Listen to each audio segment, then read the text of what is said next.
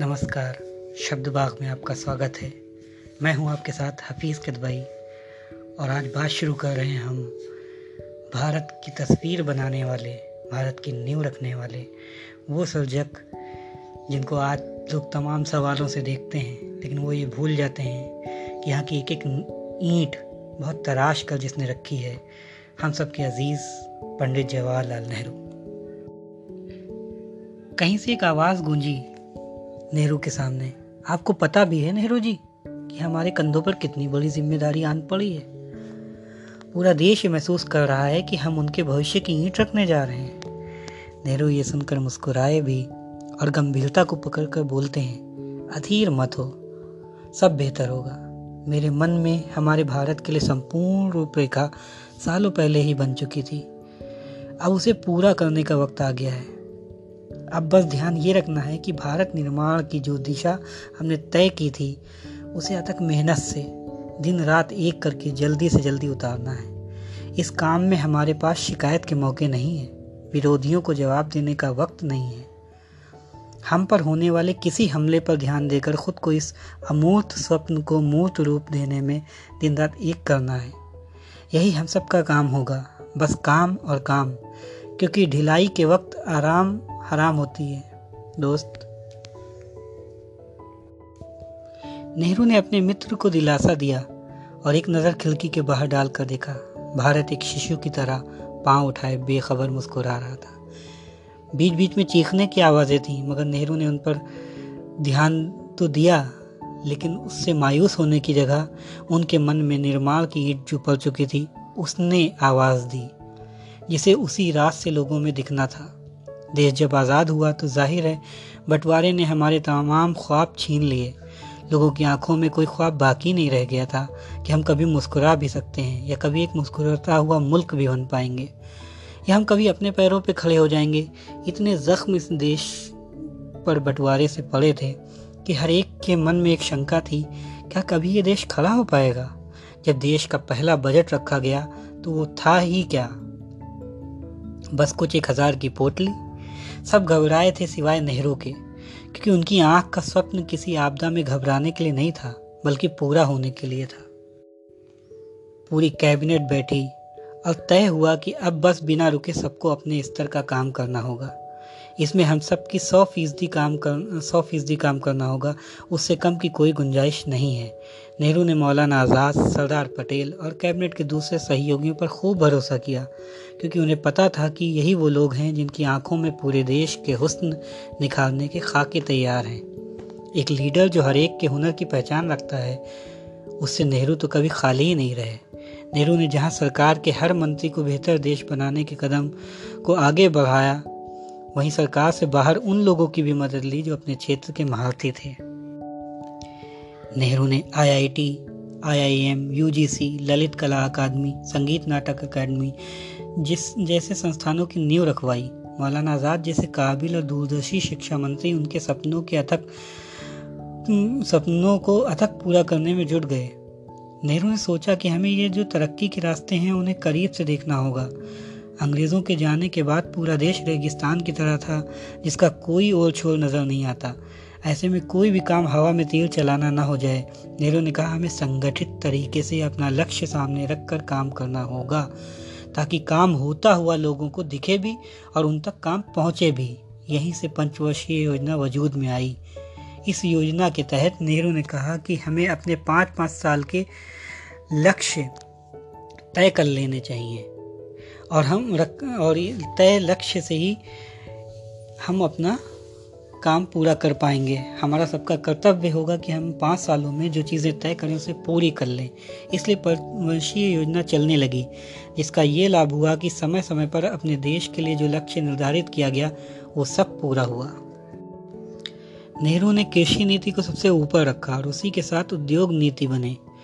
वह एक साथ पूरे देश की तरक्की का खाका खींचने लगे। कृषि, गाँव, कस्बे, उद्योग, बड़े शहर, सब एक साथ साधते हुए नेहरू ने हर ओर कदम बढ़ा दिए। जहाँ फ़सल बढ़ने लगी, वहीं उद्योग भी फलने फूलने लगे। इन कामों में किसी ने नेहरू की आलोचना भी की तो उन्होंने उस पर ध्यान दिए बिना हर तबके के लिए काम शुरू किया। नेहरू बैलगाड़ी से फर्राटा भर्ती गाड़ियों के दिनों को लाने की नींव रखने में कामयाब हुए। जिस देश का भविष्य दुनिया को नहीं दिख रहा था, उसकी पहली अंगड़ाई ने दुनिया का ध्यान खींचा। नेहरू अपने देश के साथ दुनिया का मॉडल लेकर उतर पड़े। दो दो विश्व झेल चुकी दुनिया को एक नए नए आज़ाद हुए देश का प्रथम सेवक विचार दे रहा था, शांति की। नेहरू ने दुनिया के दौरे दौरे भी किए और एक विचार रखा गुट निरपेक्षता नेहरू के गुट निरपेक्षता सिद्धांत ने संसार को सिखाया कि काम करो, किसी भी गुटबाजी या आपस में झगड़े फसाद से बचो। नेहरू के इस विचार ने संसार में खूब तारीफ़ ही नहीं बटोरी, बल्कि दुनिया भारत की तरफ़ आशा भरी दृष्टि से देखने लगा।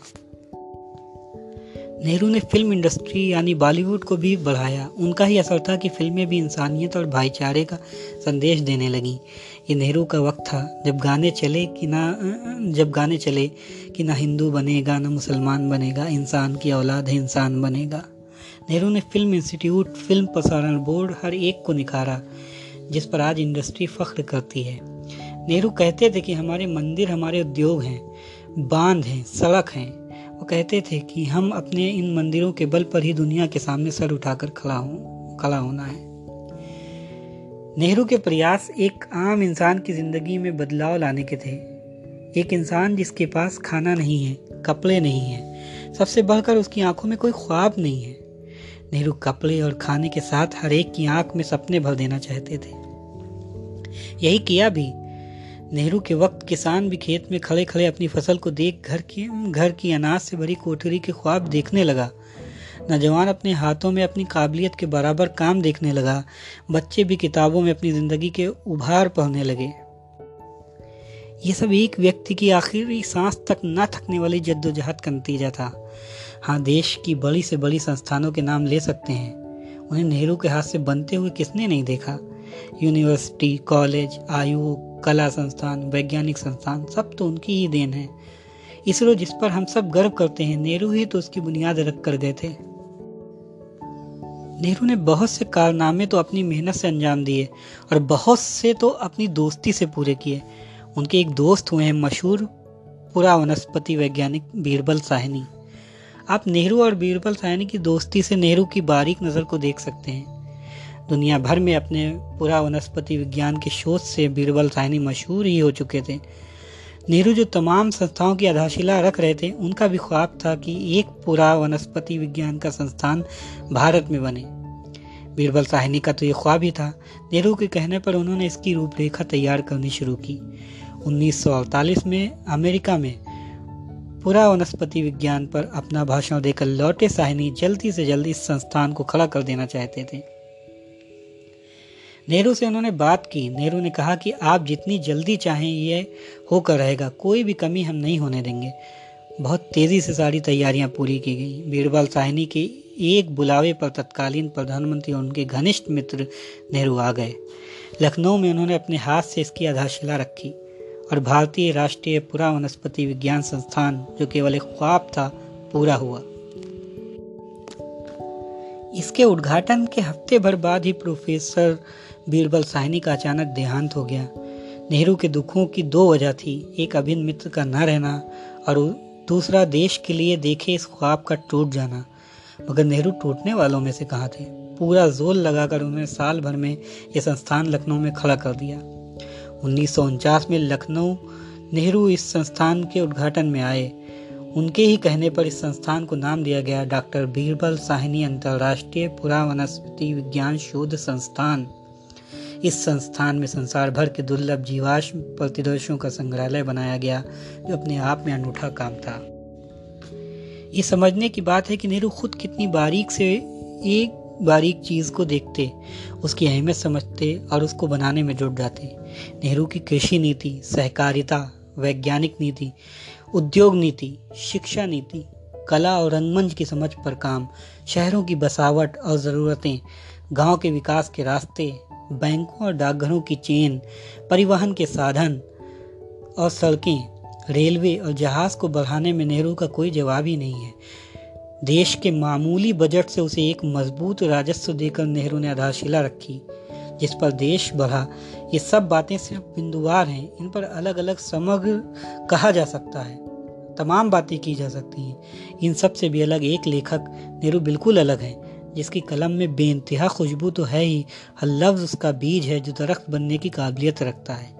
नेहरू पर आज तक टुकड़ों टुकड़ों में आलोचना ही तो हुई है। कभी टुकड़ों टुकड़ों में तारीफ़ भी की गई, मगर कभी पूरे नेहरू पर कोई पहुँचा ही नहीं, क्योंकि पूरा नेहरू वही समझ सकता है जो खुद में पूरा हो, जिसमें खुद में मोहब्बत हो, जिसमें अपनी मिट्टी से मोहब्बत हो, जिसमें सलाहियत हो चीज़ों को संभालने की, जो रिश्तों को जोड़ के चलना जानता हो, जो तोड़ना ना जानता हो। जो नफरत न जानता हो। वो वो कभी नेहरू को नहीं समझ सकता हृदय, जिसके हृदय में नफरत का वास है। क्योंकि नफरत जहाँ पर होगी, वहाँ नेहरू कहाँ होंगे? नेहरू निर्माण का नाम है। और निर्माण नफरत से कब होता है? जो जो भी नेहरू को लेकर के इस तरह की बातें करते हैं, हम उनको माफ़ करते हैं, हम जानते हैं कि उनके दिल में क्योंकि नफ़रत है तो उसमें निर्माण का कोई बिंदु होगा नहीं। जब निर्माण ही नहीं है तो नेहरू कहाँ से होंगे? तो उनको तो माफ़ी किया जा सकता है या उनकी सोच पे तरस खाया जा सकता है। अगर उनका दिल खुला होता, उनका दिमाग खुला होता और वो जानते और वो सही से समझते और पढ़ते नेहरू को, तब वो कहते कि हाँ वाकई नेहरू क्या चीज़ थे? क्या क्या बना गए? पलट करके ये नहीं देखना चाहते हैं कि एक एक एक ईंट नेहरू की रखी हुई है। आरोप लगा देना तो बड़ा आसान है, कोई भी कह देता है क्या नेहरू, ये थे, नेहरू फला थे।